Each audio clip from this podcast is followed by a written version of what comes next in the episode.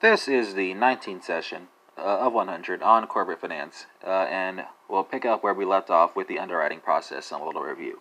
So remember, once the IPO process is complete, the company's shares trade publicly on an exchange. The lead underwriter usually makes a market in the stock by matching buyers and sellers and assigning an analyst uh, to cover it, or several analysts. By doing so, the underwriter increases the liquidity of the stock in the secondary market. This service is of value to both the issuing company and the underwriter's customer because a liquid market ensures that investors who purchase shares are able to trade those shares easily. If the stock is actively traded, the issuer will have continued access to the equity market markets in the event uh, that the firm decides to issue more shares in a new offering. In most cases, existing shareholders are subject to a lockup, right? So this is a restriction that prevents them from selling their shares for some period. Once the lockup period expires, they are free to sell their shares. There are two other ways to sell shares during an IPO. First, uh, the underwriter can sell shares via auction without an offer price to reduce book building requirements. Second, the underwriter can accept the deal on a best efforts basis. Here, the underwriter does not guarantee that the stock will be sold, but rather tries to sell the stock for the best possible price. If a firm requires more capital after its IPO, it may release a seasoned equity offering and offer uh, new shares for sale. When a firm issues stock um, using a seasoned equity offering, it follows many of the same steps um, that are followed in an IPO. The main difference is that a market price for the stock already exists, so the price setting process is not necessary. Uh, and two types of seasoned equity offerings exist um, cash offers and right offers. In a cash offer, the firm offers the new shares to investors at large. By way of contrast, in a rights offer, the firm offers the new shares only to existing shareholders.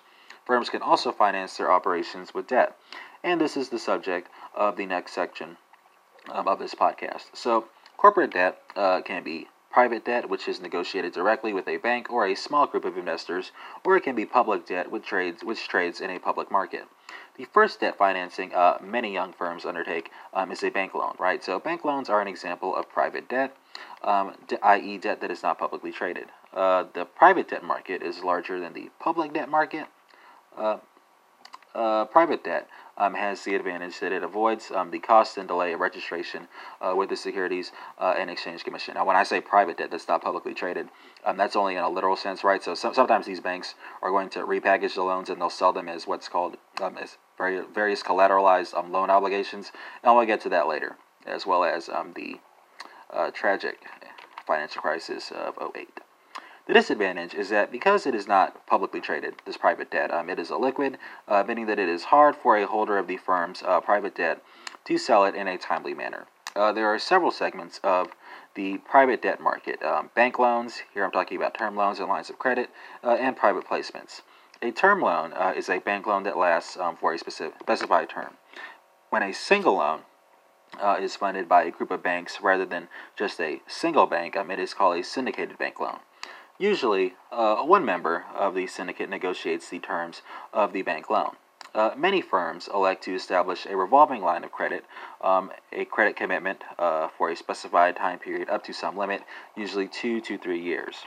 A company may be able to obtain a larger line of credit or a lower interest rate if it secured uh, the line of credit by pledging an asset as collateral.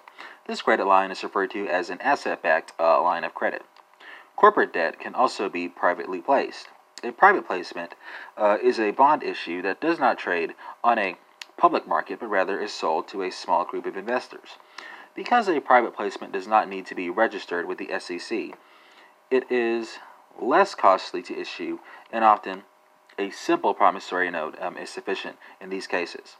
Privately placed debt also does not need to conform to the same standards uh, as public debt, uh, listeners who are interested uh, with the SEC rules governing private placements uh, should consult a neighboring podcast uh, on compliance for investment banks and private equity funds, as well as um, an upcoming podcast uh, on the Uniform Commercial Code uh, and other various legal issues for legal nerds.